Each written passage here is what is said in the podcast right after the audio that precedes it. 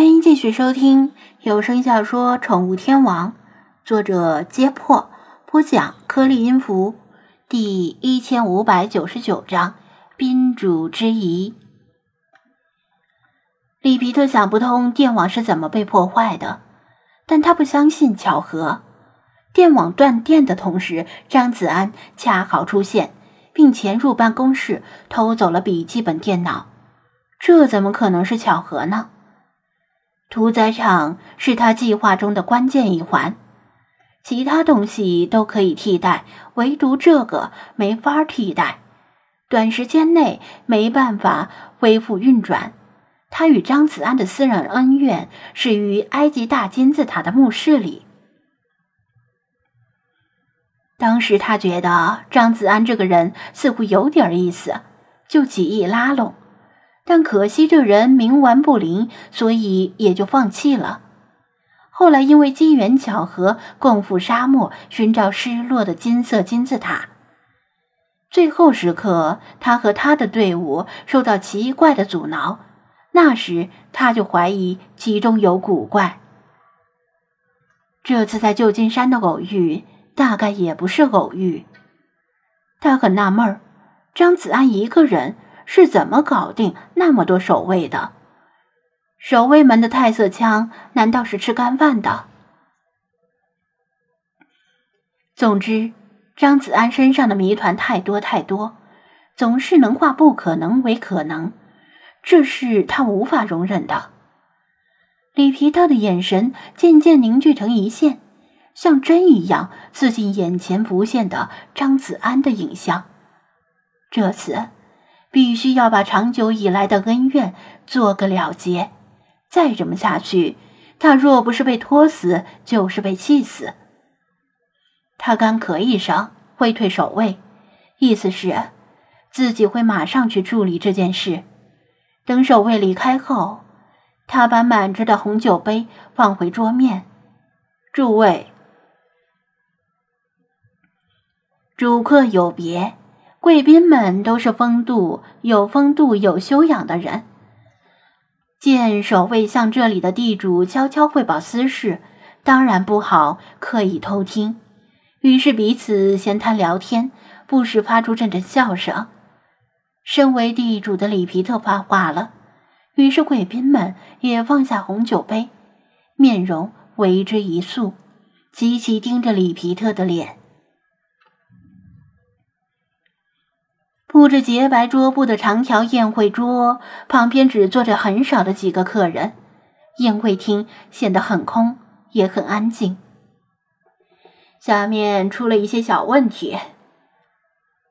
利皮特笑容不改，有人来捣乱了，而那些酒囊饭袋的废物守卫偏偏搞不定，所以我要暂时失陪了，下去处理一下。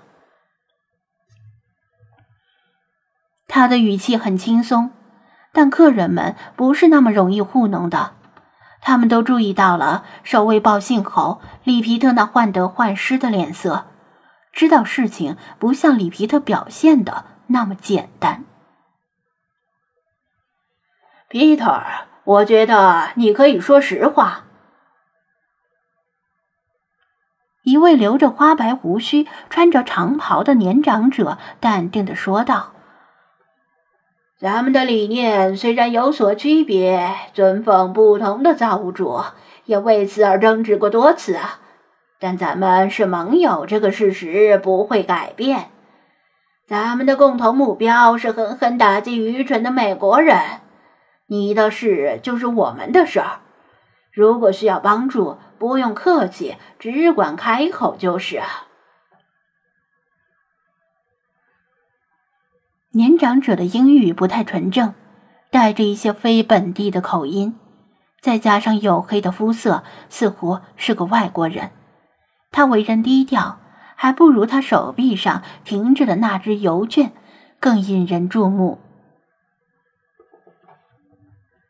没错，Peter，你听老师的话了。有事的话，不妨直说。是谁来捣乱了？是不是跟毁坏屠宰场的是同一个人？中年人大约四五十岁，留着浓密的络腮胡子，身材矮胖，大腹便便，但行动利落，显然是个灵活的胖子。中年胖子与年长者肤色相近，说的也是带口音的英语，脾气却异常火爆，追胡子瞪眼的把纯金镶钻的手机往桌子上一拍，呼的一下站起来，差点把面前桌子上的红酒杯碰翻了。第三位客人倒是没有表态，平静的品了一口红酒。失去了大部分守卫力量，里皮特现在确实是有掣肘之感。去外地调人回来，又远水不解近渴，很需要超自然力量的帮忙。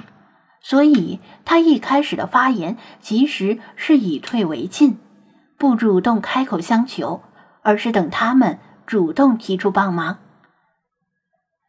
唉，既然大家盛情难却。那我也坦诚不公的说了。里皮特微叹一声：“如果我没有猜错，正是那个捣毁屠宰场的人。我宽容大度，他却屡次三番跟我作对。如果不是他，上次也许我就能打开埃及艳后的石棺，取出瓦吉特之眼护身符了。”年长者。不屑的一拍桌子：“此种异端之物要来何用？”他手臂上的油卷随着他的动作对里皮特怒目而视。里皮特微笑道：“您当然看不上，但法吉特之眼本身价值连城不说。我翻阅过不少古文献，觉得这个护身符……”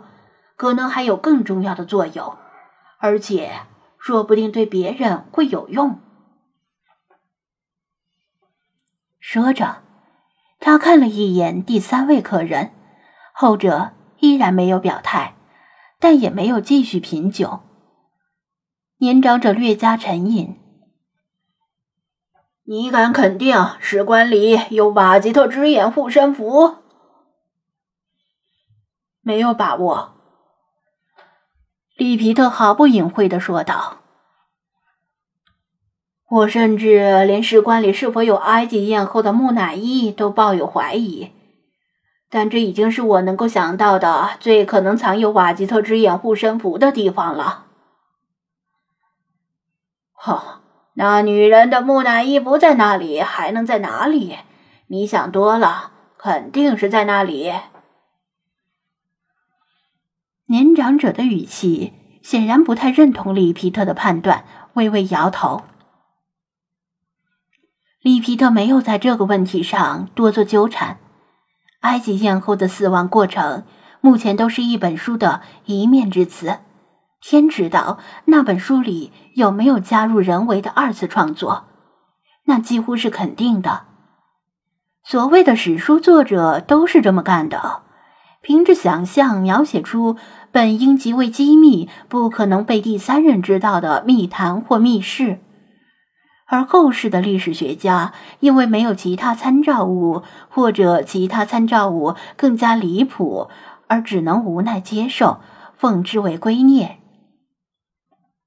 他又叹了口气：“可惜啊，当时出了一些难以解释的变故，外加那个人的捣乱。”我仅仅只是刚踏入金色金字塔，就被迫退出，连女王墓室都没有抵达，无法亲眼看到埃及艳后的石棺，更没有亲手打开石棺，目睹埃及艳后的真容，引以为憾。前些天，我派出的一支小队重走了那条路线，却没有找到我们曾经抵达的那个地方。据回报说，那一大片地形。已经彻底改变了，所以我倒是希望瓦吉特之眼不在石棺里，这样有朝一日，也许还有能够找到他的机会。好了好了，我已经知道你跟那个人仇深似海，屡次让你吃瘪，那我们就帮你解决掉他，一劳永逸的解决掉。无非是海湾里又多了一具浮尸而已。”中年胖子狂笑道。